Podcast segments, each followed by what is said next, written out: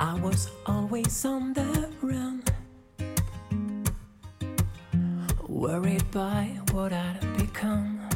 Aiden est un petit garçon qui souffre d'une maladie génétique rarissime qui l'empêche de faire un tas de choses que les autres enfants font sans même y réfléchir. Évidemment, c'est compliqué, mais il a de la chance d'avoir une maman en or prête à déplacer des montagnes pour lui faire la vie plus joyeuse et plus facile. Sa maman, c'est Lou.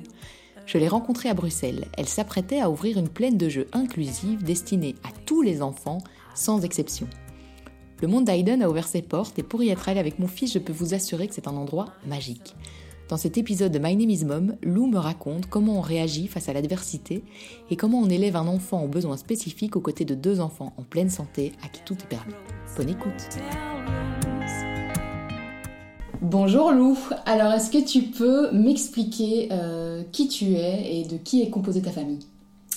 Euh, bonjour, Euh, donc euh, je suis maman de trois enfants, j'ai 32 ans, je suis moitié française, moitié italienne du côté de mon père.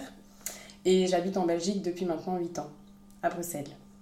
Donc tu as trois enfants, euh, c'est pour ça que je suis là, c'est pour parler de, ta maternité, de ton histoire de maman. Euh, Est-ce que tu as d'abord euh, toujours voulu être maman? C'est un peu la première question que je pose, mais c'est par ça voilà, que tout commence. Donc est-ce que c'était vraiment un rêve pour toi de devenir mère? Alors pas vraiment parce qu'en fait moi j'ai été, été grande sœur pour la dernière fois quand j'avais presque 16 ans. Donc un petit dernier qui est arrivé, un petit quatrième, c'est mon troisième frère. Et j'avoue qu'à ce moment-là, euh, c'était presque une première expérience du coup de maman, enfin de jeune maman. Et avoir un, bébé dans la maison et dans la chambre à cet âge-là, en fait ça m'a un peu servi de leçon. Et disons que du coup, euh, à ce moment-là, je me suis dit non, mère, c'est vraiment pas euh, ce que j'ai envie, en tout cas vraiment pas dans l'immédiat. Si un jour je dois être maman, ce sera pas avant 35 ans, je veux faire ma vie avant, je veux profiter, je veux faire des choses, je veux voyager. Et je, je- en fait, j'ai un petit peu compris ce que ça pouvait représenter aussi comme, euh, comme engagement, comme temps, comme investissement d'être d'être mère. Et du coup, euh, je me suis dit non, pas, Pas tout de suite quoi. enfin pas tout de suite. J'étais Ouais. ado, mais je veux dire ça. en tout cas, Pas trop coup, vite. pas trop vite. Ouais. Ouais, Et puis la vie euh, fait son œuvre. Qu'est-ce qui s'est passé? Et euh, la vie, effectivement, est faite de surprises. Et donc, euh, donc moi, je suis arrivée ici il y a maintenant 8 ans. Et, euh, et assez rapidement, en arrivant à Bruxelles, mais en fait, j'ai rencontré quelqu'un, bah, un Belge. Et, euh, et on a décidé de faire un premier, euh, un premier bébé assez vite. Donc, je suis, en- je suis tombée enceinte dans l'année qui a suivi euh, mon arrivée ici à Mhm. Bruxelles. Et, euh, et donc, j'avais euh, tout juste 24 ans. Donc voilà, c'est la- la vie qui a fait que c'est arrivé comme ça et finalement c'était pas du tout dans les plans. J'étais justement plutôt de passage à Bruxelles et l'idée c'était de pouvoir repartir en Australie, de continuer à voyager, de faire ma vie, de voilà, découvrir le monde et de, de faire plein d'autres projets. Pas du tout le projet d'être maman et finalement c'est arrivé comme ça. Et finalement, comment s'est passé euh, du coup cette grossesse euh, prévue, pas prévue? C'est ça. Euh, ben en fait, elle s'est très bien passée. Euh, j'étais j'étais en forme, j'ai pas eu de bobo de grossesse particulier. Enfin voilà, les petites choses qui arrivent pour toutes, euh, quasiment toutes les grossesses, mais vraiment rien de particulier. J'ai vraiment tenu jusqu'au bout. J'ai travaillé. Enfin, à ce moment-là, j'ai travaillé chez, chez Zara et j'ai travaillé jusqu'au vendredi soir. J'ai accouché le lundi matin. Donc, pour dire vraiment que ça, se passait très très bien. Mhm. Et donc voilà, ben, j'imagine que tu te souviens euh, de comment ça s'est passé. On n'oublie pas la première fois, donc euh, raconte-moi un petit peu. L'accouchement? Ouais, l'accouchement, comment euh, voilà, comment ça s'est déclenché, qu'est-ce que tu as ressenti surtout, parce que c'est ça qui m'intéresse, euh, plus limite que, que ton expérience d'accouchement, comment toi tu as vécu tout ça? Alors, euh, donc ça s'est déclenché. Donc, il faut savoir que moi, mon anniversaire, c'était le 11 mai, donc le dimanche, juste la veille, Mhm. la veille de mon accouchement. Le, le, le bébé donc, était prévu dans plutôt deux semaines après. et donc, il est arrivé un peu en avance. Et euh, à la base, dans ma tête, euh, souvent on prévoit euh, une date de naissance et on a souvent quelque chose, voilà. Et moi, j'avais du coup dans l'idée qu'il naisse aussi le 11 mai, puisque c'était le jour de mon anniversaire, c'était plus ou moins le terme. Donc j'avais ça en tête. Le papa a dit mais non, le 11 mai c'est le même jour que toi, après tous les ans ce sera le même anniversaire, il faut que ce soit une autre date. Et donc je pense qu'il a plutôt écouté son père puisqu'il est arrivé le 12 et pas le 11. Et donc à ce moment-là, euh, en fait bah, ça s'est dé- déclenché tout à fait naturellement, j'ai eu des contractions le matin, euh, puis j'ai senti qu'elles étaient différentes, qu'elles étaient plus fortes et que c'était le travail et pas seulement euh, des, des contractions... voilà, dite normale pendant, pendant la grossesse. Et euh, moi, j'étais très sereine, je me sentais très bien, j'avais pas peur, j'étais pas du tout angoissée par l'accouchement. Et je pense que j'étais, j'étais vraiment prête enfin, voilà, à devenir maman et à accoucher. Donc, du coup, j'avais vraiment aucune angoisse. Et donc, je pense que comme je suis arrivée tout à fait sereine dans, bah, dans cet épisode-là, on va dire, de la grossesse, au moment de l'accouchement, je suis vraiment arrivée sereine. Du coup, tout s'est passé super bien. Comme une lettre à la poste, plus ou moins. Bah, plus ou moins pour un premier, pour un premier quand même, voilà, pas mal d'heures de travail et des douleurs. Je vais pas dire que c'était la fête, mais euh, mais accouchement classique, accouchement classique, passé comme tu l'espérais. Ouais, voilà, par voie basse, tout à fait naturellement, ça s'est très bien passé. J'ai pas dû pousser énormément de fois, enfin vraiment tout à fait bien.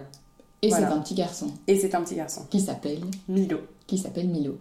Euh, donc euh, tu me disais, là on discutait euh, avant de lancer ce podcast, Milo aujourd'hui il a 6 ans. Oui. et puis il y a eu un deuxième petit garçon derrière. Oui. Comment est-ce que l'envie est revenue rapidement, hein, je crois? Ils sont pas très espacés en âge. Oui. Ils ont 22 mois d'écart. Mhm. Comment, comment, voilà, comment c'est revenu sur le tapis? Allez, on, on remet ça. Ben, c'est vrai que le premier, ça s'était du coup super bien passé. L'accouchement et la suite. Du coup, je pense que comme j'étais sereine au moment de l'accouchement, bah, c'est un bébé qui a été super serein. Euh, vraiment, tout s'est très bien passé. L'allaitement, la suite, enfin, je veux dire, un, voilà, un petit bébé parfait, quoi. Vraiment, vous ne pouvez pas rêver mieux. Il a dormi très vite, il faisait bien ses nuits, il n'y a pas eu de problème, il n'a pas eu de maladie, rien. Enfin, tout allait super bien. Et donc, c'est vrai que quand on a une première expérience aussi joyeuse, on va dire, et aussi bien, et où l'enfant est en pleine santé et où moi je me suis remise aussi bien d'accouchement et des suites euh, de la grossesse, etc. Ben, on a vite envie, euh, je sais pas si c'est hormonal, si c'est viscéral et d'où ça vient, mais c'est vrai que du coup on a vite envie de, de, ben, de regoûter euh, à la maternité, à la grossesse et, euh, et donc, mais c'était de nouveau plus ou moins une décision commune parce qu'en fait à ce moment-là, Aiden c'était un petit peu plus un accident. Disons qu'on avait envie d'en refaire un deuxième on savait pas exactement quand. Mm. Et en fait, à ce moment-là, j'ai eu des petits soucis de pilule. Euh, et, euh, et, donc, il s'est invité. Et il s'est invité par là, voilà, un petit peu plus rapidement que, que prévu. Mm-hmm. Et donc là, euh, voilà, Hayden, c'est un petit garçon bah, également déjà, un petit peu différent. Donc comment est-ce que, est-ce que cette grossesse s'est passée de la même façon que la première? Ou est-ce que déjà pendant la grossesse, tu as senti qu'il se passait quelque chose de pas normal? Alors, euh, la grossesse au départ s'est déroulée de manière tout à fait euh, normale et comme la première. Euh, donc j'étais en forme, ça allait bien, je travaillais aussi. J'étais fatiguée forcément puisqu'on avait le premier et qui était voilà petit encore, plus la grossesse, plus le travail. Bah, c'est sûr qu'on sait hein, comment c'est le début de la grossesse, c'est pas toujours évident. Donc c'était plus de la fatigue qu'autre chose, mais, mais je me sentais très bien et je sentais rien d'anormal. De, et en fait, euh, pendant le parcours de la grossesse, donc typique, euh, on est passé par l'écomorpho, donc morphologique, à 4 ou 5 mois, de, 5 mois, voilà, 5 mois de, grossesse. Et, euh, et, en fait, au moment de l'échographie morphologique, la gynécologue nous annonce que Aiden a un pied beau. Alors, nous, on est un peu bah, resté scotché, mais on s'est dit, ok, pied beau, qu'est-ce que c'est? Euh, bah, c'est quoi la prise en charge, qu'est-ce qu'on va devoir faire à l'accouchement, etc. Enfin, Piedbeau, on avait déjà entendu parler, et puis il y a un oncle du papa qui, euh, qui en a eu un, donc voilà, on, sait déjà plus ou moins ce que ça veut dire, mais actuellement, quelle était la prise en charge, et qu'est-ce qu'il qu'il fallait faire, etc. Donc on s'est renseigné de ce côté-là, la gynécologue nous a vraiment bien conseillé, suivi, etc. Donc on était prêts. Donc à ce moment-là, mauvaise nouvelle, euh, mais tu te dis c'est gérable, tout va bien, on va faire avec, et puis voilà.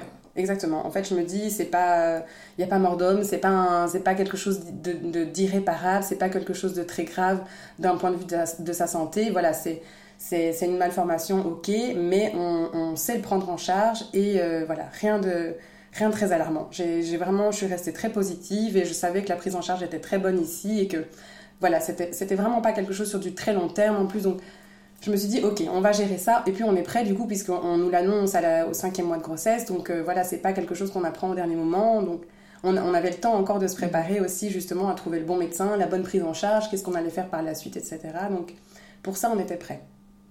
Et en fait, euh, on a essayé de déceler d'autres euh, problèmes, puisqu'on sait que souvent un, pied beau en fait est lié à d'autres malformations. donc on a essayé de chercher d'autres choses pour être sûr que tout allait bien. Et il se trouve que dans toutes les autres échographies qu'on a faites, on n'a rien trouvé. tout, est, tout était normal, enfin, entre guillemets, on va dire. Tout était plus ou moins normal. Euh, le bébé allait bien, il bougeait bien. euh, Les mensurations, les mensurations étaient étaient bonnes. ouais. voilà, tout était correct. Donc euh, pas d'inquiétude particulière. voilà. ouais. Tu arrives était- à la fin en te disant Voilà. pied beau, Pied voilà. beau, ok. Mais pour c'est le tout. reste, c'est bon. Je vais accoucher dans le même hôpital que, que Milo, puisque euh, ma gynécologue accouche là-bas, c'est tout près de la maison. Euh, on sait que la prise en charge pour le pied-beau, c'est à une semaine, euh, une semaine de vie. On aura le temps, on s'entend de la maternité, de trouver le bon médecin, on avait déjà fait nos recherches, etc. Donc, ok. Et euh, vient le- la fin de la grossesse. J'ai eu une ou deux petites, petites alarmes où on pensait que j'allais accoucher, j'avais des grosses contractions, etc. Puis finalement, bah, c'était fausse alerte. Et en fait, un, jour, bah, les contractions sont, sont de nouveau plus fortes, elles sont rapprochées, elles ne se calment pas. Euh, donc on décide d'aller euh, à l'hôpital. Puis c'est un deuxième, donc je savais que forcément ça pouvait aller aussi plus vite. Et Mm. comme la première fois c'était très bien passé, bah, voilà, on se dit on va pas trop traîner. On se rend à l'hôpital, le même hôpital que pour euh, Milo. Et là, donc on, me prend, on commence à me prendre en charge. On me pose un monitoring. Effectivement, on voit que le travail a démarré. Donc on essaie de contrôler l'ouverture. Et en fait, la, la sage-femme essayait de poser un, un monitoring, mais sur la tête. Alors j'ai oublié le nom, mais c'est Mhm. voilà, comme un petit... Euh, Un petit capteur. un quoi, petit capteur, ouais. mais qui se met en fait sur la, à l'intérieur, donc sur la tête du bébé, et qui permet en fait de contrôler le cœur avec une, plus de précision que sur le monitoring. Parce qu'au monitoring, elle trouvait pas les résultats vraiment adéquats. Et donc elle m'a dit, je préfère le poser sur la tête, comme ça on est sûr de ce qui se passe. Moi, pas forcément inquiète, je me dis, ok, bah, elle fait ce qu'elle doit faire, Mhm. elle pose ça sur la tête, on y verra mieux, très bien. Et donc elle essaye une première fois, une deuxième fois, une troisième fois, quatrième, cinquième, donc un peu d'acharnement. Et finalement, du coup, moi, plus ça va et plus la dilatation avance très vite. Et euh, là, on se rend compte que le cœur du bébé est pas top top et qu'il faut quand même un petit peu accélérer les choses. D'autant que du coup, moi, la dilatation est allée super vite. En une heure et demie, ben, j'étais arrivée complet alors que j'étais arrivée à 4 ou 5 Mhm. cm. Donc ça, ça accélère super vite. On m'installe, ok, on y va. Le bébé arrive. Donc là, moi, j'étais pas tout à fait dans le même état que le, le- le premier parce que déjà, il y avait cette histoire-là de... Voilà, on nous dit le cœur va moins Mhm. bien, il faut un petit peu se dépêcher, il faut faire attention, tout ça. Donc Petite inquiétude. Petite euh, inquiétude, qui- euh, qui- oui, qui maternelle, voilà, c'est Mm. ça. Et puis généralement, quand on est une maman, on s'inquiète vite, surtout dans Ouais. ces cas-là, donc euh, forcément, j'a- j'avais un peu plus d'inquiétude. Et donc euh, ben là, je, je commence à pousser. Pareil que le premier, ça se passe assez vite. Le petit loup sort, et là, en fait, il respire pas. Et tout de suite, en fait, quand on le sort et qu'on me le pose sur moi, je sens que, par contre, à ce moment-là, je me dis, il y a quelque chose qui est pas normal. Il, il se passe un truc, il- ça ne va pas. Lui, il était bizarre. Déjà, il respirait pas, mais, mais, Mhm. mais au niveau morphologique, enfin, je veux dire, il y avait quelque chose de- d'étrange de ses mains. J'ai pas eu le temps de voir très vite parce que Oui, vraiment, on ils l'ont posé. pose sur toi, il est un peu. euh, Ouais, tu- toi, t'es encore dans l'émotion Ouais. aussi du truc. Oui, c'est ça. ouais. Tu, toi, tu es dans l'émotion de l'accouchement et tu te poses aussi des questions. On te le pose. On voit que les, les, les, les personnes qui sont autour de toi ben, euh, S'agitent aussi, s'agitent peu. un peu. Ok, ça ne va pas. En fait, on, on coupe le cordon et euh, la sage-femme part en courant avec le bébé. Donc forcément, moi, je reste sur le lit d'accouchement, enfin sur la table d'accouchement. On demande au papa de, de, de venir parce qu'en fait, le papa peut quand même assister à ce Mhm. qui se passe et au, au premier soin du bébé. Donc moi, là, j'attends sur la table d'accouchement. euh, Toute seule. toute seule avec ouais, il y avait une, une assistante qui était là avec moi encore et eux ils, sont, ils ont dû partir dans une autre salle parce qu'en fait ils n'avaient pas de quoi prendre en charge le bébé dans la salle d'accouchement et là j'entends le bébé pleurer de loin. Donc la- l'assistante me rassure. Elle me dit c'est votre bébé. et voilà vous l'entendez pleurer. Ça va. On attend on attend les retours mais ça va aller. Donc moi j'attends forcément. Et là ma gynécologue revient avec mon fils. Elle me le repose sur moi et elle arrive avec une petite bouteille d'oxygène. Elle me le pose. Et là je, je, je vois son regard, je sais qu'il y a quelque chose qui, Mhm. qui ne va pas, qui est différent. Et donc elle commence à me dire, voilà, euh, bah, il a un souffle au cœur, euh, il a un problème aux intestins, il y a des choses qui ne vont pas. Euh, je, je, pense qu'on ne sait pas le prendre en charge ici, donc euh, si tu es d'accord, on va faire des photos très vite, on va les envoyer aux hôpitaux autour, aux, aux, aux services pédiatriques ou néonatologiques qui savent peut-être le prendre en charge. On va leur poser la question de ce qu'on doit faire. Donc forcément, là, c'est un peu bah, le choc, mais en même temps, je viens d'accoucher, donc moi, je suis complètement enfin, Oui, en dehors de la réalité. hein. ça. Mais oui. Tu te laisses porter parce que Ah de oui, toute façon, tu sais complètement. rien faire d'autre à ce moment-là. Ah oui, non, complètement. Là, je suis sur la table, j'ai le petit posé sur moi, j'essaie de le regarder, je vois que ses mains sont repliées sur lui-même, qu'il est bizarre. Enfin, voilà. au niveau, euh, au niveau de la motricité, enfin pour un petit bébé qui vient de naître, il, est un petit peu, pas amorphe, mais euh, voilà, je sens que c'est bizarre. Et donc, euh, effectivement, je, je ne sais pas quoi faire. Elle le reprend assez vite, puisque du coup, bah, il faut le mettre dans une couveuse, il faut lui faire quelques soins. Ils ont dû l'aspirer, puisqu'il mhm. avait aspiré un peu de liquide, il n'allait pas bien. Et donc, bah, je le vois de loin dans la couveuse en face de moi. Ils prennent des photos, ils les envoient aux hôpitaux, et en fait, on attend très vite d'avoir des nouvelles. Et là, en fait, euh, tout se passe super vite. Des médecins arrivent, pédiatres, ambulanciers. Enfin, euh, je, sais pas, il y a un staff de 10 personnes qui commencent à rentrer dans la, dans la chambre. On me dit voilà, euh, ben, Saint-Luc a répondu, ils vont venir le prendre en charge. Il y a une ambulance qui arrive pour lui. Vous allez partir dans une autre ambulance, chacun de son côté, puisque en néonatologie, enfin, dans des bébés qui doivent être transportés, c'est des énormes couveuses, etc. Mhm. Donc on peut pas être à deux dans l'ambulance. Donc vite, vite, on m'enfile un pyjama, on me demande... Enfin, oui, tu comprends pas ce ah qui se passe. Euh, c'est ça. Le papa récupère les affaires, on me met un pyjama, on me met sous la couverture dans le, dans, dans le lit, on me fait changer de brancard et on me dit qu'on va que je vais partir dans une ambulance, lui dans une autre et qu'on se retrouvera à l'hôpital, quoi. Donc là, euh, ben, je pars, je pars dans un autre hôpital, on arrive à Saint-Luc, des heures d'attente où lui est pris en charge en néonat, mais le temps de l'installer, le temps de faire tous les soins... Moi, j'attends dans, la, dans une chambre. En plus, j'ai dû être dans une chambre commune parce que du coup, je, je n'étais maintenant qu'accompagnante d'un bébé et je n'étais pas. C'est considéré comme sa mère. Comme, comme, la, comme la mère qui vient d'accoucher. Donc accompagnante, et donc le père ne pouvait pas rester là la nuit. Ils ont autorisé parce qu'on était en pleine nuit, donc euh, il était 4 heures du matin, euh, forcément il n'allait pas dormir dans le couloir, donc il est resté là, mais évidemment on n'a pas dormi. Et on a attendu qu'on nous dise qu'on pouvait descendre pour aller le voir. Et euh, donc là, on a attendu jusqu'au petit matin, on a pu aller en néonatologie. Et c'est là où tout a démarré. en néonatologie, on voit un médecin, un autre, et puis là c'est le défilé des spécialistes pour nous dire ben, tout ce qu'ils ont vu sur Aiden qu'on n'avait pas vu pendant la grossesse. Et donc qu'est-ce qu'ils t'ont dit? Parce que toi, tu... finalement c'est à ce moment-là aussi que tu as découvert ton bébé. Tu n'avais pas vraiment eu le temps de le regarder, tu l'avais eu vite dans tes bras, il était vite reparti. Donc c'est à ce moment-là que tu vois ton bébé et que tu écoutes les médecins. Oui. Et là, euh, ben là c'est très bizarre parce qu'en fait on arrive dans, dans un univers qu'on ne connaît pas, auquel on n'est pas du tout préparé. Parce que quand on sait qu'on a une grossesse à risque ou qu'on peut avoir un enfant prématuré, ben on nous fait visiter le service néonatologie, on nous explique la prise en charge, on nous explique comment ça se passe. Là, on arrive dans un monde complètement inconnu. On est au milieu de grands prématurés, des bébés qui ont 20, 20 semaines à mhm. côté et qui sont des toutes petites crevettes. Le mien, il est né quasiment à terme, à 38 semaines et 3 jours, donc un grand bébé, on va dire entre guillemets, tout à fait normal en termes de taille. Et donc forcément, on est impressionné, des médecins partout, des, des bips dans tous les sens et euh, des combinaisons, enfin, faut mettre voilà, les, les, les, vestes, etc. Et donc, on, on arrive et euh, bah, la rencontre avec bébé, forcément, est très bizarre parce qu'on peut, on peut pas vraiment le prendre dans nos bras. Il est dans une couveuse, il a les perfusions, il a des sparadraps partout. Euh, il est. c'est impressionnant quoi. C'est impressionnant. Mm. On voit son pied beau, puisqu'on j'avais pas vraiment eu le temps de me rendre compte, puisqu'il était posé sur moi. Là, je le vois allongé, donc je vois aussi vraiment enfin, la gravité entre guillemets de, du pied beau. Et en fait, il avait également des intestins qui sortaient, qui sortaient avec son cordon. Euh, et donc, ils avaient fait un espèce de bandage aussi autour parce qu'il y avait un gros risque infectieux, donc il fallait prendre en charge aussi rapidement. Donc là, la découverte, euh, c'est un peu le, choc, mais en même temps, en fait, on ne se rend pas compte de tout. Hein. Quand on est dans cet état-là, bah, euh, on doit faire.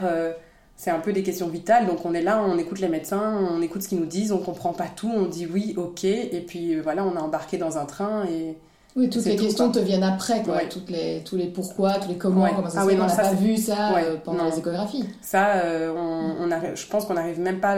C'est même pas des questions que je me suis posées euh, au moment même, en fait. Et donc, les médecins m'annoncent plein de choses. Je dis oui, ok, ok. Ils, ils disent syndrome polymalformatique, mais en fait, ils savaient pas donner de nom à, ce qui s'était passé. Donc voilà, pour eux c'était poli parce que bah, différentes formes de, de, malformation qu'on n'arrive pas à mettre en lien. On ne sait pas encore du tout ce qui s'est passé, mais on sait qu'il bah, avait un problème aux intestins qu'il fallait prendre en charge très vite. Il y avait ce pied beau. On a entendu un souffle au cœur, donc ça voulait dire malformation cardiaque. On voyait qu'il y avait d'autres choses au niveau euh, moteur et au niveau euh, anatomique qui étaient différentes. Mais voilà, donc fallait voir des spécialistes au fur et à mesure pour savoir qu'est-ce qu'il y avait. Et euh, ma gynécologue a été vraiment super, elle est revenue à la maternité plusieurs fois et en fait elle a une, large connaissance aussi au niveau pédiatrique, etc. Et donc elle m'a réexpliqué tout ce que les médecins me disaient parce que à ce moment-là, traduit, elle m'a euh, traduit dans, dans, son langage et puis avec ses expériences aussi en me disant voilà, oui telle chose c'est plus ou moins grave, mais voilà, voilà la prise en charge, voilà ce qui peut être fait, etc. Voilà comment ça peut évoluer. Enfin, Et donc, elle a vraiment essayé de nous retraduire toutes les choses parce que sinon, on arrive chez le cardiologue, il me fait un dessin du cœur d'Aiden, il commence à me noter à côté une liste avec tout ce qu'il a. Rien que ça, mais on sort de là, mais on est effondré. On se dit, mais enfin, euh, il a ça, il a ça, il a ça, il a, une, il a un trou, il a un trou ici, il a une CIA, une CIV, ça, son aorte est pas normale. Enfin, en tant que maman, quand on n'y connaît rien, on sort de là, mais on se dit, mais qu'est-ce qui nous attend? Qu'est-ce qui, va, qu'est-ce qui va se passer quoi? On comprend vraiment rien du tout. Donc c'est vrai que là, ça permet quand même d'avoir une, une personne qui ben, un peu de référence, c'est une personne que je connais et euh, qui m'a suivi pendant toute ma grossesse et qui peut du coup me traduire, me réexpliquer, mais avec aussi à la fois la connaissance médicale et puis ben, le, l'affect et le, le côté ouais, qui te euh, connaît humain, toi voilà. et qui sait comment il faut te parler aussi quoi. Exactement. Et, euh, et puis finalement, euh, qu'est-ce qu'il a ton petit garçon? Ils ont pu mettre un mot là-dessus et après combien de temps? Alors en fait, on a eu un diagnostic génétique après trois ans. Euh, alors, euh, entre-temps, on avait quand même fait pas mal de recherches, hein, mais il y avait, on n'avait pas su trouver ce qu'il y avait. Et après trois ans, il y a un diagnostic qui a été posé. Donc, ça s'appelle dysplasie fronto-métaphysaire de type 2. Ça, c'est le nom de la maladie. C'est un cas sur un million. Euh, c'est une mutation génétique qui a lieu chez lui. Donc, on est porteur de rien du tout. C'est la nature qui a fait qu'à un moment donné, pendant le développement, Pas de chance. pas de chance, ça, voilà, il y a quelque chose qui a bugué et c'est arrivé comme ça. Et euh, c'est pas une maladie gé- dégénérative, donc c'est déjà entre guillemets une bonne nouvelle. Euh, Il n'y a pas énormément de cas connus. Et euh, bah, la seule chose, c'est que c'est une maladie avec pas mal de, choses annexes. Enfin, c'est principalement osseux, donc malformation osseuse. Lui, il a les omoplates qui sont touchées, les hanches, le bassin, risque de, de scoliose sévère. Il a le pied beau, euh, le crâne avec, qui est un petit, peu, un petit peu mal formé. Mais il y a aussi d'autres malformations, donc cardiaques, viscérales. Lui, il a eu les intestins, l'estomac, une fente au palais, une surdité. Là, on vient de découvrir qu'en plus, il a une dégénérescence de la cornée, donc quelque chose au niveau des yeux. Et en fait, finalement, on voit que c'est quelque chose de très large et divers. Enfin, c'est pas vraiment juste quelque chose qui touche voilà, euh, un problème en particulier. C'est assez, euh, assez Ça étendu. peut tout toucher en fait. Ouais, en fait, finalement, c'est assez, euh, ouais, c'est assez. Donc un enfant qui souffrirait du même problème n'aurait pas forcément les mêmes problèmes. En Euh, fait, ben, techniquement. voilà, techniquement, Ouais, c'est voilà, l'arthrogrypose, c'est- un des trucs qui est apparemment commun. Enfin, il y a plusieurs choses qui sont communs à tous, mais il y a différents types en plus apparemment dans cette maladie. Et donc, effectivement, en fonction du type, il peut y avoir différents, différentes gravités ou, bah oui, ou différentes choses qui sont, qui sont touchées.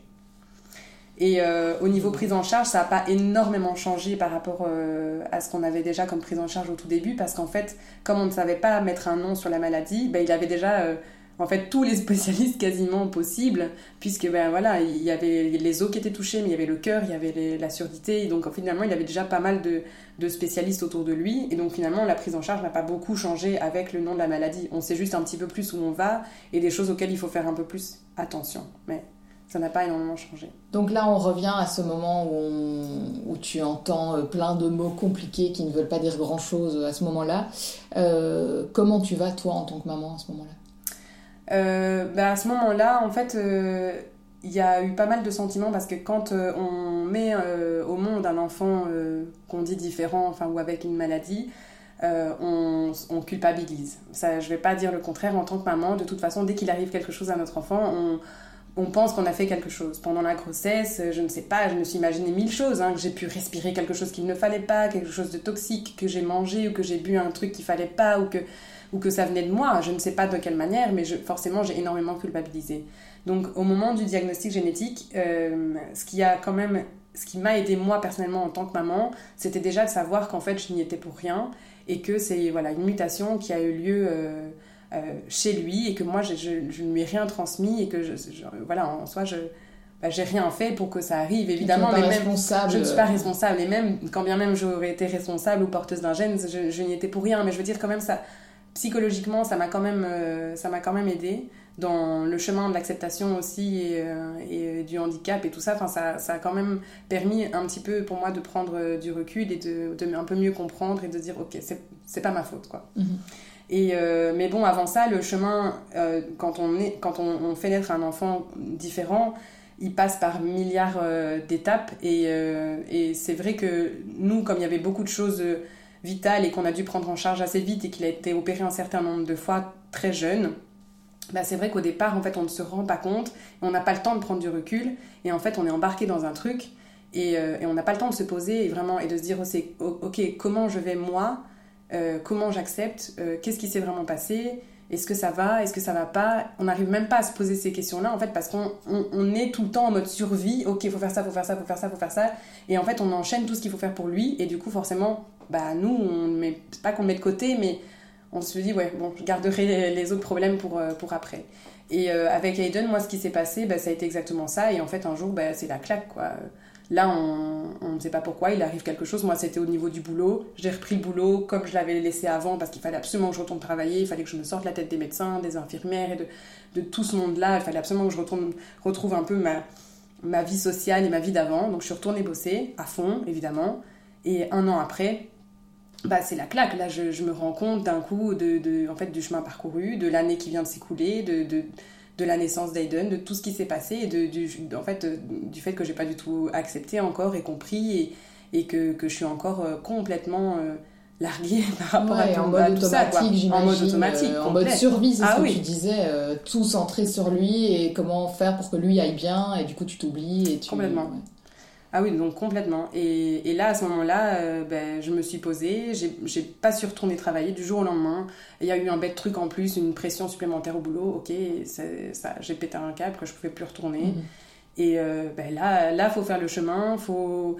J'ai été suivie par des psychologues, j'ai essayé voilà, de, de, de, mettre des mots sur ce qui s'est passé, de, de comprendre, mais j'avais pas le diagnostic génétique à ce moment-là. Ça s'est venu après. Donc, là, c'était toujours dans ta culpabilité, dans, ma, culpabilité, exactement. Mais c'était quand même essayer de même si je culpabilisais, d'essayer quand même de mettre des mots, de sortir tout ce qui s'était passé et, euh, et, et, d'apaiser en fait quand même, même si je culpabilisais encore, mais d'apaiser quand même un peu tout ce qui s'était tout ce qui s'était passé et de mieux comprendre. Quoi. Ouais, et d'autant que là-dedans, tu as un Milo. Euh, un Milo qui est en pleine forme et qui, est... en pleine forme, qui va bien et qui doit, euh, que tu dois accompagner aussi dans ce cheminement-là. Ouais, ouais, exactement. combien de temps il est resté à l'hôpital, Aiden Alors, à la naissance, il est resté 8 semaines. Euh, et il s'était fait opérer trois fois. On est rentré à la maison, puis trois semaines après, il est re de nouveau, euh, enfin, re de nouveau été hospitalisé. Là, c'était pour son cœur, puis après, il a fait, euh, je sais même plus combien de séjours à l'hôpital. Et encore, là, on est à 12 ou 13 opérations, et il a fait de, de, nombreux séjours par la suite. Ouais. Hmm. Comment est-ce qu'on vit voilà, avec un enfant différent. Donc là, là, tu es avec, tu es toujours dans, nos discussions maman de deux enfants, parce qu'il y en a eu un troisième après. Donc à ce moment-là, comment est-ce que euh, dans ta tête tu t'organises pour te dire ok, on va y arriver, on va le faire? Ben, euh, franchement, je pense que à ce moment-là, c'était toujours en, mode euh, survie en fait. Donc on, on, sait qu'on doit faire des choses et qu'on doit mettre des choses en place pour lui. Et, euh, et j'ai été fort accompagnée par une assistante sociale de, de l'hôpital, justement pour la prise en charge aussi pour la suite, parce que c'était se dire, bah, mais ce petit loup, il faut quand même qu'il aille dans une crèche, ou il faut qu'il aille chez une nounou, ou donc du coup, comment faire, et chez qui aller, est-ce qu'il y a des choses spécialisées, ou non, enfin moi j'y connaissais rien. tu découvres tout un monde ah euh, auquel on n'est pas confronté quand on a un enfant euh, normal, entre guillemets, mais voilà, tu découvres tout ce monde-là de, de l'intégration, comment est-ce qu'on fait pour euh, vivre avec un enfant dans notre société? Est-ce que cette société est faite pour ça? Enfin voilà, j'imagine que ça a été un, gros... Euh, une question quoi. Bah, le premier casse-tête c'était savoir la prise en charge juste au niveau crèche, nounou ou enfin voilà un, un, service adéquat qui pouvait le prendre pour que je puisse retourner travailler. Et donc là c'était déjà les premières questions parce que forcément, lui, à ce moment-là, bah, il y avait encore des... Enfin, il y avait plein de problèmes, il y avait plein de médicaments, il y avait une grosse prise en charge à faire au niveau moteur, enfin, kiné, etc. Et donc, ben oui, mais on le met où? Qui le prend? Qui fait ça? Parce que c'est presque à la fois des soins infirmiers, entre guillemets quand même, encore, beaucoup, plus tout le reste de thérapie, enfin voilà, de, au niveau moteur et tout. Donc, je, je, gros questionnement, quoi. Donc moi, au départ, euh, Milo, il était chez une, chez une gardienne, donc... Euh, moi j'avais pensé faire la même chose pour, euh, pour Aiden, puis je trouvais que c'était très familial, un petit cocon, c'est super, ils sont pas trop d'enfants, mais bon, impossible, ça ne correspondait pas du tout. Elle, elle n'a pas du tout ni la formation, ni, ni, la possibilité de prendre en charge un enfant comme ça. Et donc, en ayant été accompagnée par l'assistante sociale de l'hôpital, en fait, elle m'a proposé différentes crèches inclusives ou spécialisées qui pouvaient prendre en charge un enfant. Euh, un enfant différent avec différents types de, problèmes. Lui, on était plus euh, à ce moment-là sur des problèmes moteurs, enfin dits moteurs. Donc on s'est un peu dirigé vers deux, trois crèches spécialisées, mais plutôt en type moteur. Et, euh, et, là, ça a été quand même la galère, parce que même des crèches spécialisées, elles ne prennent pas tout en charge n'importe quel type d'enfant même avec enfin, des handicaps. chaque cas même- est chaque cas, différent. voilà. Et donc, du coup, chaque cas est étudié euh, indépendamment et individuellement, à savoir ben, euh, qu'est-ce que eux peuvent faire pour cet enfant? Est-ce qu'ils sont prêts euh, et est-ce qu'ils ont le personnel ou est-ce qu'ils ont ben, la prise en charge adéquate euh, pour, euh, pour accueillir cet enfant dans leur, euh, dans leur centre ou enfin, dans leur crèche? Et donc, ben, voilà, là, c'est dossier médical, c'est rencontres, c'est appels, euh, c'est question sur question. Est-ce qu'il y a de la place Est-ce qu'il n'y a pas de place C'est chez qui il peut aller, etc. Et donc, on a trouvé euh, euh, une crèche à Woluwe. Donc, nous, on habitait à Uccle. J'habite toujours à Uccle, Mhm. mais à ce moment-là, on était à Uccle. Et donc, la crèche qu'on avait trouvée euh, et qui potentiellement on pouvait le prendre en charge et qui était une crèche donc inclusive, elle était à Woluwe. Et À l'autre bout, à l'autre bout de Bruxelles. Bruxelles, ouais. voilà. Pour bien faciliter la vie. Voilà, Ouais, voilà. Soyons clairs. Soyons clairs. Et, euh, mais pas le choix. En fait, j'ai aucun autre, euh, aucune autre possibilité. Euh, il peut être pris nulle part euh, ailleurs. Il y avait une autre possibilité, c'était à Lannes, donc c'était pas non plus la porte à côté. Et, euh, et en fait, euh, eux n'ont pas été d'accord pour le, pour le prendre en charge parce qu'ils estimaient qu'ils n'avaient pas euh, bah, les, enfin, les capacités, entre guillemets, enfin, en- par rapport à, à- à ce qu'il demandait lui, bah, ça, ça n'allait pas avec les autres enfants qu'ils avaient déjà, qui avaient d'autres besoins spécifiques et Mhm. qui du coup, voilà, ça, ça n'allait pas. Et, euh, et donc, euh, j'ai rencontré la, directrice euh, et le, service psychologique, etc., enfin, pédopsie, etc., de, de la crèche pour savoir bah, est-ce que eux, c'est OK pour qu'ils prennent en charge Aiden. Ils rencontrent le médecin de la crèche et, là, elles m'ont dit OK, c'est bon, on a une place pour lui. Et donc, il rentre à la crèche à un peu plus de six mois, ce qui paraît pas énorme, mais en fait, euh, il aurait pu rentrer plus tôt. Mais voilà, au niveau médical, ça n'allait pas. Euh, au niveau cardiaque, ils m'ont dit qu'il pouvait pas être en collectivité. Enfin, il y a eu plein de, voilà, plein de péripéties dans les, dans les premiers mois. Donc, euh, autour de six mois, il a pu commencer à rentrer en crèche tout doucement et dans une crèche inclusive. Donc, c'était une crèche qui est attenante à une école spécialisée type euh, 4, donc pour les handicaps moteurs, mais une crèche inclusive, donc c'est-à-dire qu'il y avait des places euh, spécifiques et réservées pour les enfants porteurs de différents handicaps, mais plutôt de type moteur, et euh, des places pour des enfants euh, en pleine santé. Et tous mélangés, mixés complètement dans, dans un même euh, lieu. Et donc c'est là que toi tu as découvert qu'on pouvait mélanger les enfants. Euh, parce que là on ne l'a pas dit au début, mais donc on est bien euh, chez toi, dans ton nouveau chez toi, au monde d'Aiden, qui est une euh, plaine de jeux inclusive, on va y revenir évidemment. Euh, mais donc voilà, tout, ça t'arrive. Et pourtant, tu refais un enfant. Tu ne t'arrêtes pas à Aiden, tu ne t'arrêtes pas là, tu te dis, on remet ça. Comment c'est revenu l'envie du troisième? Ben, il y avait plusieurs choses, l'envie d'avoir une petite fille, euh, après deux petits gars, et, euh, et puis euh, se dire un petit peu aussi que un peu un moyen de conjurer le sort, se dire voilà bon, on a eu un premier qui était en pleine santé et qui allait très bien, et, et ben Aiden s'est arrivé, on va dire entre guillemets, voilà la, la faute a pas de chance, il y a eu une mutation qui a eu lieu chez lui, mais euh, mais c'est pas pour ça que d'office ça va arriver encore. Il n'y a pas de raison qu'on ne puisse pas faire euh, ben, un, un ou une troisième. On espérait surtout une troisième qui, du coup, ben, soit aussi euh, en pleine forme. Et euh, je pense qu'effectivement, pour moi, c'était un moyen quand même de se dire ben, je suis encore capable de, de, de faire un bébé qui va très bien et, et de mener une grossesse voilà, au bout avec un bébé en pleine santé. Quoi. Et la vie continue, et on doit continuer à faire des projets, on ne doit pas tout centrer, centré euh, sur ouais. Et, euh, et finalement euh, c'est hyper bénéfique pour lui aussi de pouvoir être plongé dans, dans une fratrie mixte, enfin du coup avec deux enfants bah, qui sont en pleine santé. Et, lui oui qui est différent mais, euh, mais d'être poussé aussi par, par, par son, son frère ou sa petite sœur. Et, et, et quand il était le... Enfin il n'a pas été très longtemps non plus puisqu'ils ont tous deux ans d'écart. Donc la petite dernière est arrivée aussi assez vite mais mine de rien, forcément, Eden demande des choses supplémentaires et une attention particulière. Et il y a beaucoup de choses qui sont mises en place pour lui au niveau prise en charge, etc. Et, donc, il ne reste pas le petit dernier dans son cocon et dans sa prise en charge. Et que voilà, il ait sa maladie et que ça devienne finalement quelque chose qui soit oui, mais moi je suis malade, moi je. Voilà, non.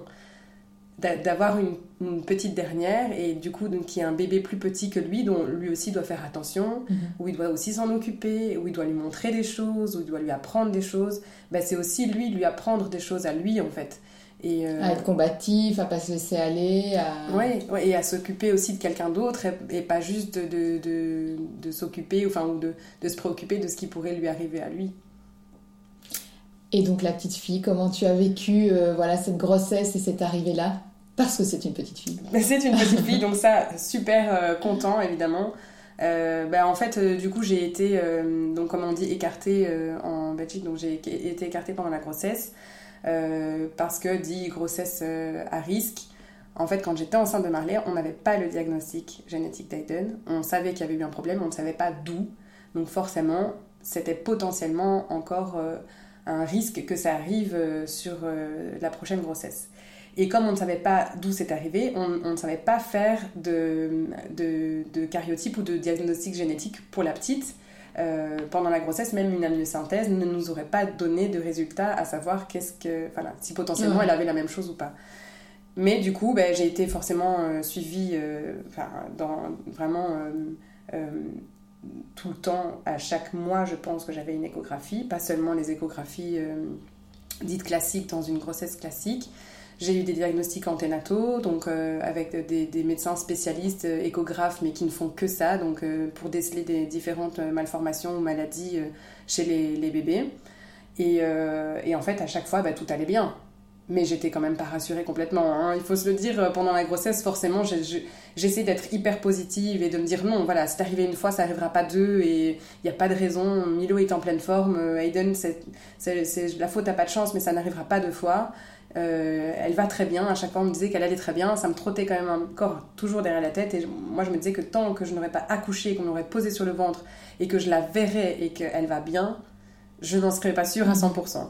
Mais voilà, les diagnostics étaient bons, les échographies étaient très bonnes et, euh, et tout le suivi était très bien. J'ai passé de nouveau une grossesse euh, tout à fait classique, enfin normale, et tout allait bien. Est-ce que cette grossesse t'a permis euh, d'avancer dans ton acceptation justement euh, de, la maladie d'Aiden Je pense que c'est euh, quand j'ai accouché, quand la petite est arrivée et que du coup là vraiment bah, voilà, elle allait bien. Elle était en pleine forme. J'ai accouché après terme, donc là, elle l'a tiré vraiment jusqu'au bout. Deux ou trois jours après, j'en pouvais plus, mais mais du coup, elle est arrivée en, pleine forme, en pleine santé, un beau bébé, euh, bien joufflu, qui mangeait super bien. Enfin, tout était top. Et j'ai vraiment du coup essayé de profiter à fond de tous ces instants que j'avais l'impression aussi forcément qu'on m'avait volé par rapport à Aiden. Parce que voilà, l'allaitement, ben, ça avait été forcément gâché. Je devais tirer mon lait, il savait pas le boire, il vomissait, il a dû être opéré. Enfin bon, ça a été la catastrophe. Et donc tous ces premiers instants aussi de bébé, de, de, de, cocooning, où on peut être à la maison et où on découvre son bébé, où on apprend à être maman, enfin toutes ces choses-là, moi je les avais pas eues avec Aiden, même si je les avais eues avec Milo, mais forcément ben, ça, voilà, ça m'avait énormément manqué. Et donc en fait je crois que j'ai doublement rattrapé euh, ce temps-là euh, avec la petite. Et euh, du coup ça m'a beaucoup aidé aussi dans l'acceptation et de se dire ben voilà c'est arrivé avant mais c'est derrière. Maintenant, ça va mieux. Euh, la petite, elle est en pleine santé, euh, tout va bien. Euh, Aiden évolue. et voilà, vraiment, du coup, c'était beaucoup plus positif. Et j'essayais de prendre chaque instant avec elle que j'avais pas eu avec lui. Donc, on le disait, on est dans la plaine de jeu que tu a déjà ouverte, mais pas encore officiellement. Hein. Merci le Covid pour cette année particulière.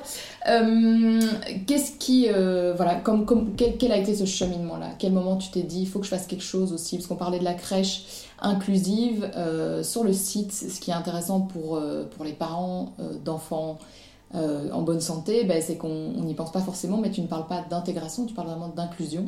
Euh, comment est-ce que tu en es venu à créer, voilà, ouvrir cette, euh, cette crèche, cette plaine de jeux inclusive? Eh bien, donc après Marley, forcément, moi j'avais eu un gros souci, donc je disais avec, avec la naissance d'Aiden, enfin l'après-coup, donc un an après, où au niveau du boulot, ben, ça m'avait fait un gros choc aussi. Et euh, du coup, euh, après la naissance de Marley, à ce moment-là, forcément, c'est un temps, euh, la maternité, on sait que souvent c'est un temps un peu de remise en question totale. En fait, souvent, bah voilà, on devient maman, même si, c'est, si j'avais déjà été maman avant, c'est de nouveau un, une, des, nouvelles questions qui arrivent et un nouveau cheminement. Et c'est quoi l'après? Et le, et le boulot? Et qu'est-ce que je vais faire? Et en fait, moi, ce, ce moment-là, euh, après Marley, où en fait on se pose et on est en, on est en congé, mais en fait m'a complètement fait repenser différemment euh, l'avenir. Et euh, je savais que je voulais plus retourner travailler euh, chez Zara et que c'était vraiment plus possible et que ça ne me correspondait pas du tout et que, enfin, plus du tout. Et, et que la vie avec Hayden, forcément, m'avait ouvert à un monde que je connaissais pas, dont on m'a parlé et euh, de découvrir en fait les choses qui étaient mises en place, dont la crèche inclusive où il était, ben, m'ont fait me poser mille questions sur l'avenir et sur mon avenir professionnel, à savoir voilà, mais qu'est-ce que j'ai envie de faire, qu'est-ce que j'ai envie de donner, qu'est-ce que, qu'est-ce que je peux faire aussi euh, par rapport aux questions et aux difficultés que j'ai rencontrées en tant que maman et en tant que maman d'une fratrie avec des enfants, enfin voilà, deux enfants en pleine santé, un enfant différent. Et en fait, tout ça, euh, quand j'ai fait en plus des, beaucoup d'activités et de sorties, parce que j'étais tout le temps en train de faire quelque chose avec mes loulous, ben, euh, forcément, moi j'ai eu pas mal de difficultés parce qu'il y avait des lieux qui n'étaient pas adaptés, qui n'étaient pas accessibles, rien qui était vraiment fait euh, pour pouvoir euh, recevoir des enfants porteurs de handicap ou non. Donc vraiment cette idée d'inclusion, donc de se dire bah, de rentrer dans un lieu qui est adapté pour lui, mais où je puisse venir avec les deux autres et où ils puissent jouer tous les trois ensemble. Et en fait, tout ça mélangé, je me suis dit ok, ben en fait, euh, j'ai pas trouvé ce que je voulais moi en tant que maman pour mes enfants, pour ma fratrie et, et pour mon enfant qui est différent. J'ai envie de créer, j'ai toujours eu envie de, de, de, créer quelque chose et de, un, projet comme ça et d'inventer quelque chose, ça, je pense que ça, c'est en moi depuis très très longtemps. Et en fait, euh, bah, du coup, ne trouvant pas de lieu qui me correspondait, bah, j'ai eu envie de le créer. Et donc, c'est parti euh, juste d'une idée euh, comme ça. Et après, bah, forcément, voilà, après, il y a des, des, mois et des mois de travail, hein, puisque là, aujourd'hui, ça fait quasiment deux ans que je travaille sur le projet pour tout mettre en place, pour, c'est énorme, hein, je vais pas mentir, euh, en termes d'investissement, d'énergie, ça représente un travail de dingue. Mais, euh, mais voilà, le résultat est là. Aujourd'hui, on est dans le monde d'Aiden, donc euh, c'est que voilà, ça aboutit à, ça aboutit à quelque chose, donc c'est dingue. Et, et, donc le monde d'Aiden, c'est des enfants différents qui vont se mélanger avec des enfants en pleine santé. Parce que c'est ça qui est un peu magique avec les enfants, c'est que les enfants en pleine santé euh, qui fréquentent des milieux euh, voilà, traditionnels faits pour eux ne se rendent même pas compte en fait de la différence. C'est vraiment un truc finalement d'adulte de euh, trouver, enfin voilà, de se poser des questions, de d'avoir peut-être un petit peu peur. Donc c'est ça qui est beau. J'imagine que c'est ça que tu vois toi au quotidien avec tes propres enfants et puis quand tu sors avec Aiden. Quoi. Ouais. Oui, ce que, ce que je disais, c'est vrai que dans, dans la fratrie, bah, Milo, par exemple, il a été plongé dans cet univers depuis le départ, donc il a cette ouverture d'esprit et cette ouverture à la différence, et il ne la fait même pas, en fait, il ne marque pas la différence, parce que pour lui, c'est la normalité, en fait. Il sait qu'Aiden a une maladie génétique et tout ça, mais pour lui, c'est, ça fait partie de son quotidien, donc ça fait partie du monde. Alors qu'effectivement, les enfants de, de, sa classe, par exemple à Milo, il y a, il y a un, un peu plus d'un an de ça, on a fait venir le groupe de classe de l'école d'Aiden, donc euh, c'était que des enfants sourds ou malentendants, et on les a fait venir dans la classe de Milo, dans une école communale ordinaire. Et là, bah, expliquer aux enfants qui sont dans l'école ordinaire bah, pourquoi est-ce qu'eux, ils ont des appareils au-dessus des oreilles, c'est quoi ces petits boîtiers, qu'est-ce que c'est un enfant qui n'entend pas, quand je mets un casque sur les oreilles qui coupe le bruit, mais comment je réagis et qu'est-ce que ça me fait si je veux euh, interagir avec un enfant qui n'entend pas, comment je vais l'appeler S'il est de dos, par exemple, je peux pas euh, arriver, le bousculer, lui faire. Enfin, je peux pas, je peux pas crier, il va pas m'entendre. Donc comment je fais? Pourquoi est-ce qu'on parle avec les mains? Des petites choses comme ça. Mais en fait, les enfants, on a vu qu'ils ont eu une réaction, mais c'est magique à voir parce qu'en fait, euh, ils posent des questions, c'est très innocent, mais c'est très bienveillant aussi. Et, euh, et, tout de suite, ils ont tous joué ensemble, ils se sont mélangés. J'ai des, amis de Milo qui sont venus me voir en, me, disant Ah, mais lui, Timéo, ah, maman, c'est mon copain, et, et Aiden. Et même maintenant, quand je viens dans l'école de Milo, où donc je suis pour les, les copains Milo, la maman de Milo, c'est Ah, c'est la maman d'Aiden, c'est la maman d'Aiden. Donc c'est super chouette de voir qu'en fait, eux, ils sont complètement prêts, complètement ouverts, en fait, à apprendre et à, à avoir plus de connaissances sur ça. Mais effectivement, si on ne les confronte pas à la différence, et si chacun vit dans son monde, et ben, ils ne sont jamais confrontés à ça, et donc ils, ne comprennent pas, ils ne posent pas de questions, et finalement après, c'est bien après, dans leur vie d'adulte, où un jour peut-être ils vont être confrontés à quelqu'un de différent, et ils, n'arriveront pas à savoir ben, comment communiquer, comment interagir avec cette personne-là, qu'est-ce qu'on peut faire, qu'est-ce qui est adéquat, qu'est-ce qu'on ne peut pas faire, ou Oui, et le fait de craindre tout ça fait qu'en fait on ne va pas à l'encontre de l'autre. Voilà. Quand on est plus grand, on va se dire bon j'ai un peu peur, je sais pas trop, peur, je veux pas mal m'y prendre, du coup je ne fais rien. Exactement, je ne veux pas mal m'y prendre, je ne sais pas comment m'y prendre, donc du coup, bah, je, je vais laisser, je vais écar- m'écarter, et puis euh, voilà. Euh, euh, rac- Raconte-moi un petit peu, donc dans cet endroit particulier, euh, quelles sont voilà, les, pièces peut-être qui diffèrent d'une plaine de jeu traditionnelle, voilà, qui sont pensées pour les enfants voilà, qui ont des handicaps, quels qu'ils soient d'ailleurs. Oui. Ben, en fait, déjà, l'idée d'un lieu inclusif, c'est qu'en fait, on ne se rend pas forcément compte que c'est un lieu qui est adapté pour des enfants porteurs de handicap. L'idée, c'est que ça puisse être adapté complètement pour eux, par plein de détails, euh, d'un point de vue voilà, d'accessibilité, de, de choix et de matière du sol, que tout est de plein pied, euh, de, de certaines choses qui sont à hauteur, d'avoir fait des panneaux qui sont traduits en langue des signes, en pictogrammes, euh, d'avoir fait plein de jeux sensoriels. Enfin, tout ça est l'idée de, de l'inclusion. Donc c'est vraiment que le lieu en fait s'adapte à la différence et c'est pas les enfants différents qui doivent s'adapter au lieu. C'est vraiment ça l'inclusion. Et donc du coup, ici, forcément, je vais dire tout est différent parce qu'on n'est pas du tout dans une plaine de jeux euh, classique. Euh, On va pas retrouver un château gonflable, un trampoline et, euh, et une piscine à balles. Non, c'est vrai qu'ici, j'ai essayé vraiment de faire quelque chose qui est complètement différent et où quand on rentre, on est déjà dans une ambiance et dans, dans un monde, bah, le monde Aiden, on arrive dans un monde qui est déjà un petit peu sensoriel et qui est différent. Donc l'idée c'était déjà de, créer une ambiance au niveau lumineuse, au niveau sonore, donc avec des couleurs qui changent, avec une ambiance et qui donne déjà un ton en fait et, euh, et qu'on ressente un petit peu cet effet cosy, familial et bienveillant. Parce que forcément, quand on est confronté avec des enfants euh, de, différents types de handicap, ben, il y a des choses aussi plus ou moins lourdes. Et en fait, c'était du coup d'essayer de créer ce, ce lieu un peu cosy et un peu cocon, où bah, du coup, finalement, euh, on va plus facilement aussi vers l'autre et on a déjà cette ambiance un peu apaisée. Et pas euh, comme dans des plaines de jeux classiques avec voilà, des néons blancs et un truc criard et euh, avec de la moquette au sol et où déjà finalement l'ambiance qui est créée est déjà un peu irritante. Ici déjà, l'idée c'était Voilà. L'idée, c'était déjà de créer une ambiance et un lieu qui, qui, qui soit beaucoup plus apaisant.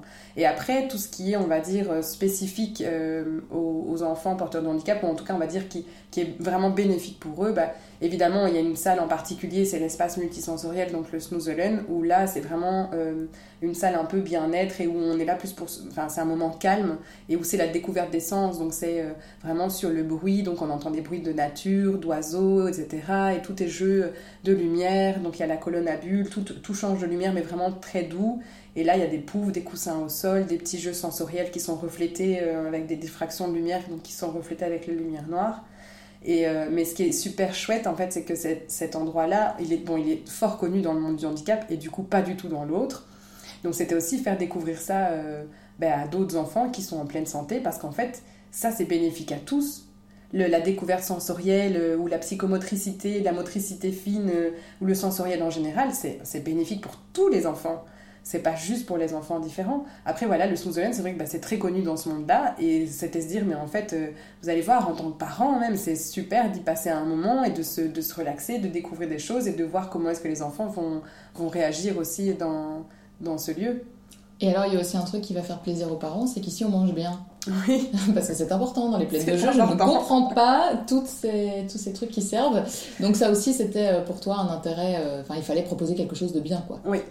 Oui, ben en fait, euh, clairement, moi je me suis positionnée en tant que maman euh, par rapport au lieu où, que j'ai fréquenté et je me suis dit, ok, qu'est-ce que je n'aime pas chez eux et du coup, qu'est-ce que je ne veux absolument pas faire dans mon projet? Et forcément, ben, on, on est d'accord, hein, la partie nourriture, cantine, cafétéria, enfin peu importe comment dans les autres endroits ils l'ont appelé, c'est une catastrophe. Une catastrophe. Une catastrophe. On n'y mange que des trucs euh, surgelés, euh, sucrés, des, des, des, chips Ouais. gras et enfin rien qui est qui- voilà rien d'adéquat je pense euh, et donc évidemment moi j'ai eu envie de faire quelque chose de différent aussi de ce côté là et donc on a des parties sucrées c'est une amie qui est maman qui euh, fait toutes des petites pâtisseries avec des produits de la ferme bio donc des super bons produits des œufs du lait de ferme du super bon blé donc euh, des gâteaux euh, enfin hyper sains alors bon oui il y a du sucre hein, c'est pas non plus pour l'instant que des choses euh, pas sucrées mais en tout cas déjà c'est avec des bons produits et que du frais et du bio et pareil pour la partie salée, je travaille avec plusieurs traiteurs bio local.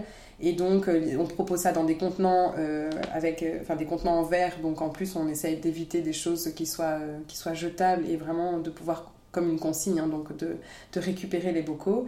Et, et, de proposer que des choses bah, fait maison et, et, bio. Pour moi, c'est la première, enfin, la première chose à faire, surtout quand on est avec des enfants, d'essayer de proposer, de faire découvrir des, des choses naturelles et, bonne. Et alors, euh, en tant que parent aussi, de pouvoir boire un bon café, de pouvoir boire un. C'est ça, parce que là, l'espace euh, l'espace dédié aux parents est plutôt agréable, je trouve, par rapport à ce qu'on trouve dans les plaines de jeu, effectivement, traditionnelles. C'est cosy, c'est chouette, c'est des tables en bois, pas du vieux plastique. Euh, oui. Enfin, voilà. Oui, tout était pensé vraiment. Moi, je me suis toujours mis dans, dans leur peau à eux en me disant, mais voilà, quand moi je viendrai dans cet endroit-là, qu'est-ce que j'ai envie d'y trouver et comment j'ai envie de m'y sentir? Et de se dire aussi que l'espace, donc en tant que parent, on s'assoit pour boire un café ou manger un bout, mais en fait, elle est complètement intégrée dans le reste de des espaces de jeu, tout proche de l'espace bébé. Mais l'idée, c'était vraiment que quand on est assis à table, c'est un petit moment de répit aussi pour les parents, mais on peut avoir un œil sur tout l'espace de jeu. Donc si notre petit loup, ben, il est en train de jouer quelque part, ben, je peux avoir quand même un œil sur lui. Il joue en sécurité, moi je ne suis pas loin. Donc c'est à la fois chouette parce qu'on peut accompagner son enfant partout et donc on partage aussi un vrai moment de qualité avec son enfant dans les espaces de jeu, mais on a aussi un temps pour soi et du coup quand on est assis, ben, on est dans un, voilà, dans un chouette cadre mmh. et en même temps on a un œil sur eux euh, voilà, ils sont, ils sont pas loin et on les voit. Pour revenir à toi, euh, est-ce que tu es la mère que tu pensais être? Ça, c'est une belle question. Mais euh, déjà, comme à la base, moi, c'était pas forcément le, un accomplissement, enfin, ou le, rêve, on va dire, ou, voilà, quelque chose que j'avais vraiment planifié en se disant, bah, tel là, je veux absolument être maman, ou c'est ça que j'attends. Ben, forcément, je m'étais peut-être pas forcément voilà, posé cette question-là. Et après, moi, ce que je me dis souvent, c'est que je pense qu'on a toujours des choses à améliorer, mais qu'on apprend. Et euh, qu'on apprend à être maman et que ça évolue tous les jours parce que nos enfants grandissent et donc en fait on grandit avec eux. Et j'essaie toujours de me dire que je fais du mieux que je peux. Et ça, du coup, ben, euh, je me dis voilà, oui, il y a des ratés, euh, oui, il y a des choses que j'arrive pas à faire, des choses que je ne comprends pas, je, où je suis en retard, j'ai loupé un truc, euh, où j'ai oublié un pique-nique. Voilà, comme toutes les mamans.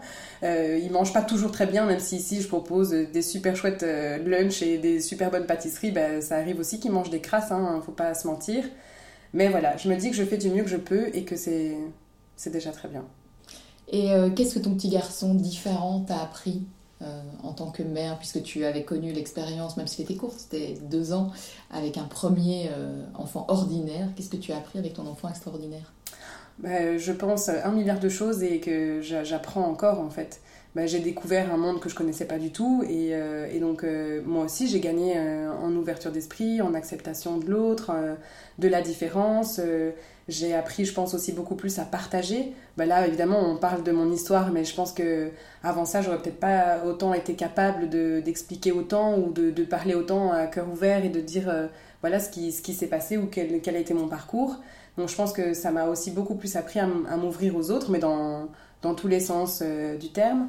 Et, euh, et après, bah, au-delà de ça, j'ai appris, appris plein de choses. J'ai appris la langue des signes, j'ai appris voilà, à communiquer avec un enfant, à comprendre. Bah, tout ce qui peut exister, qu'est-ce qu'est-ce que c'est une maladie, et pourquoi une maladie génétique, enfin tout le milieu médical, paramédical. Quand on a un enfant extraordinaire, ben on devient, on, on, a toutes les casquettes. On devient maman, oui, mais on devient infirmière, on devient médecin, on devient, enfin bon, on s'entend, hein, voilà, j'ai pas le niveau d'études, hein, mais je veux dire, on, on endosse des, des casquettes qu'on n'avait pas, qu'on n'avait pas eu avant, et, euh, et on essaye en fait de, c'est beaucoup de bricolage en fait. On essaye de, de d'adapter et de trouver à chaque fois des, petites solutions qui peuvent, euh, qui peuvent l'aider et du coup on apprend tout le temps.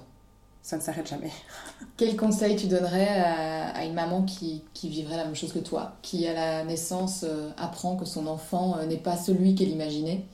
Qu'est-ce que tu leur dirais à ces mamans-là? Ben, Que forcément on va passer par pas mal de par, par pas mal d'étapes. je pense qu'il y a déjà le deuil du bébé parfait et du bébé en pleine santé qui doit être fait, mais après ça prend plus ou moins de temps. Et je pense que moi j'en ai discuté avec pas mal de mamans, euh, d'enfants euh, différents. On passe plus ou moins toutes par les, mêmes étapes, voilà pas toujours en même temps. Et il faut savoir aussi que le papa ne passe pas par les mêmes étapes, et encore moins au même moment. Et donc, euh, on, a trouvé beaucoup de similitudes dans nos parcours euh, avec les mamans avec qui j'ai discuté. Et donc, moi, les conseils que je donnerais, mais en fait, c'est justement de partager et de, surtout euh, de, ne pas juste se renfermer sur soi et sur, son enfant ou sur sa famille parce que, en fait, c'est une très grande aide et une très grande ressource, le, vécu des autres. Et il faut surtout pas avoir peur d'en parler parce qu'au contraire, on apprend aussi beaucoup avec les autres mamans et on se partage finalement des, des idées, des conseils, des petites choses qui peuvent vraiment nous aider et nous faciliter parfois bah, le quotidien. Et donc je pense que c'est une des meilleures choses que j'ai fait, c'est de pouvoir partager oui, mon histoire avec d'autres mamans.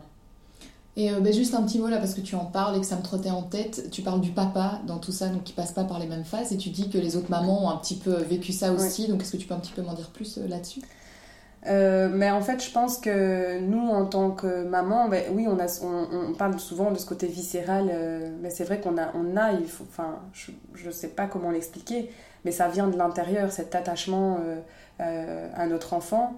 Et, euh, et, le père, c'est pas la même chose parce qu'il est quand même un petit peu plus en dehors. Donc même s'il a cet attachement et même s'il il veut s'impliquer, enfin, ça reste pas tout à fait la même chose, surtout dans les premiers mois de vie où, euh, où c'est vrai que ben, en plus les, les, besoins primordiaux de l'enfant, ben, généralement c'est la maman qui, qui, lui offre, enfin bon, en le nourrissant, bon, qu'on fasse un allaitement ou pas, mais c'est vrai que généralement ça vient quand même très souvent de la maman et donc il y a ce lien qui euh, n'est pas toujours complètement compris par le papa. Et donc, quand en plus on a un enfant qui est différent, ben, le père, lui, il fait un autre chemin euh, pour apprendre et pour avoir des connexions et pour, euh, pour échanger en fait avec, avec un bébé. Et très souvent, avant les six premiers mois, ben, un papa, il est un petit peu plus en... Pas, je vais pas dire en recul, c'est pas ça, mais un peu plus en retrait, où il n'y a pas toujours cette, cette, compréhension, cette communication qui est faite avec le, avec le bébé, où ils ont, ils ont parfois l'impression d'avoir moins d'interaction avec un, tout petit entre 0 et 6 mois. Et donc déjà ça, ça, donne déjà une distance où, euh, où finalement, nous, du coup, oui, on n'est pas du tout dans le, dans le, sur les mêmes rails, quoi. Et, euh, et donc je pense qu'en fait, entre les deux, ben, il y a pas mal d'incompréhension. Nous, évidemment, c'est ce qu'on a rencontré, parce que moi, au moment où j'étais dans, un moment très difficile et où je me remettais complètement en question et où j'ai arrêté de travailler, etc., et bien, oui, c'était une dépression, mais forcément, lui, le papa, il n'était pas du tout dans, ce, niveau-là. Et donc, je pense même qu'il avait peut-être même pas encore vraiment accepté euh, que son enfant était différent et que et qu'il était handicapé. C'est des mots qui sont difficiles à dire, mais en même temps, c'est des démarches administratives qu'on doit faire. On doit faire des reconnaissances de handicap. Donc il y a des, choses qui sont fortes et qui arrivent et qui, on n'a pas le choix, on passe par là. Et donc on doit l'accepter. Et c'est vrai qu'on n'était pas du tout sur le, au, même, au même moment. Et, euh, et donc forcément, ben ça, ça amène aussi des, des, incompréhensions dans le couple et ça amène pas mal de ben ouais, des choses où on n'arrive peut-être pas forcément à se livrer ou à se comprendre, à, à poser des mots sur ce qu'on ressent. Moi, j'ai eu beaucoup plus facile à parler euh, à ma psy du chemin parcouru que à dire ce que je ressentais à mon compagnon. Quoi. Euh, c'est clair que c'est dommage, mais c'est comme ça que ça s'est comme ça que ça s'est passé. il y a aussi envie peut-être d'épargner l'autre euh, quand, quand, quand, toi, quand toi tu vas bien, et l'autre va mal. Ben oui, alors on n'a pas forcément, enfin on a difficile aussi ou à, ou ouais, c'est ça, à relever l'autre si nous on est mal ou inversement. Donc c'est pas toujours évident. Et, euh, et c'est vrai que j'ai discuté avec avec pas mal de mamans et déjà on sait que devenir parent, ben, ça peut poser pas mal de difficultés dans un dans un couple et ça remet plein de choses en question. Euh, et, c'est vrai qu'on ne le dit pas beaucoup parce que c'est quelque chose qui est un peu caché, mais le pourcentage de couples qui se séparent après la naissance d'un enfant porteur de handicap est énorme. Alors qu'on ne le sait presque pas, mais c'est énorme parce que je pense qu'en plus de devenir parent, ben, il y a toutes, toutes ces questions qui arrivent en plus et qu'on n'arrive pas à, qu'on n'arrive pas à mettre en commun et qu'on enfin, ou, qu'on n'est pas au même moment et donc du coup ben oui il y a une incompréhension totale et donc on sait bien hein, avec le problème de communication c'est c'est une des premières euh, sources de, de, disputes, de conflits et euh, voilà après ça prend vite des, des proportions. Et bah, du coup, quel conseil tu donnerais au, au couple qui, qui, vit un truc comme ça? Parce que là, on parlait des mamans, mais quel, le couple, c'est important aussi. C'est un peu le socle. Vous devez vivre ça à deux, quoi qu'il quoi se passe. Donc, euh, vous êtes à deux dans le même bateau. Bah, nous on est séparés donc je ne sais pas si je suis de vraiment bons conseils euh, d'un point de vue du couple.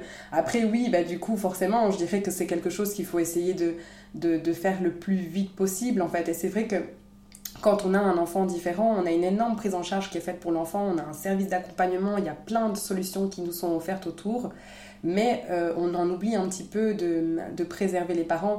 Il y a des choses qui sont faites pour les parents, il y a des maisons de répit, enfin il y a plein de choses formidables, mais je pense qu'en fait à la naissance d'un enfant porteur de handicap, il devrait y avoir une prise en charge en fait directement euh, psychologique et il devrait, enfin peut-être pas jusque là, je dis pas qu'on doit faire une thérapie, mais je pense qu'à mon avis on devrait avoir quand même un soutien à côté et, euh, et, pour vraiment parler du couple et parler de, du couple parental.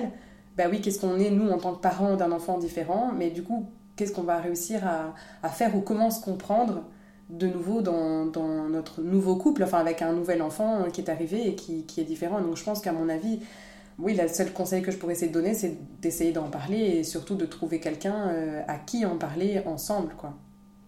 Comment va Aiden aujourd'hui? Ah bah, Aiden, il est euh, en pleine forme, il a une évolution dingue, incroyable. Et alors, euh, lui, le monde d'Aiden, quand il est ici devant, il dit c'est ma plaine à moi, c'est le monde de moi. Donc forcément, il est complètement... Son petit paradis. voilà, il est complètement heureux, fier et, et non, il est, il est vraiment aux anges. Et euh, ouais, il a une super évolution et on a eu la chance à chaque fois, à la fois dans la crèche inclusive, donc qui était dans un type, euh, type 4, donc au niveau handicap moteur, et maintenant il est dans une école, euh, donc l'Institut Royal des Souris Aveugles. C'est une école type, enfin lui il est dans un type 7, donc au niveau surdité. Et à chaque fois, du coup, ils ont fait un travail, donc à la fois au niveau moteur et là au niveau, au niveau surdité, langage, communication, qui était incroyable. Donc Aiden, c'est un petit loup euh, qui, qui, est dingue, il est hyper combatif et quand on voit là où il en est aujourd'hui, évidemment, il a une évolution qui est où on aurait, moi, à la base, je, jamais j'aurais pu dire qu'il en, arrive, qu'il en arrivait là, qu'il en arriverait là à ses 4 ans. Il parle, il marche, euh, il sait grimper. Euh, ici, il reste à la peine toute la journée, mais il est complètement indépendant. Hein. Il fait sa vie, il vient juste me chercher quand il veut boire ou manger. Et, et sinon, je peux ne même pas le revoir de, de, de Un vrai petit garçon de 4 ans, quoi. ouais. ouais, ouais, vraiment. Merci Lou pour toutes ces confidences et ben, longue vie du coup à ce très beau projet euh, et j'encourage d'ailleurs toutes celles qui nous écoutent à s'y rendre au plus vite. Merci. Merci beaucoup.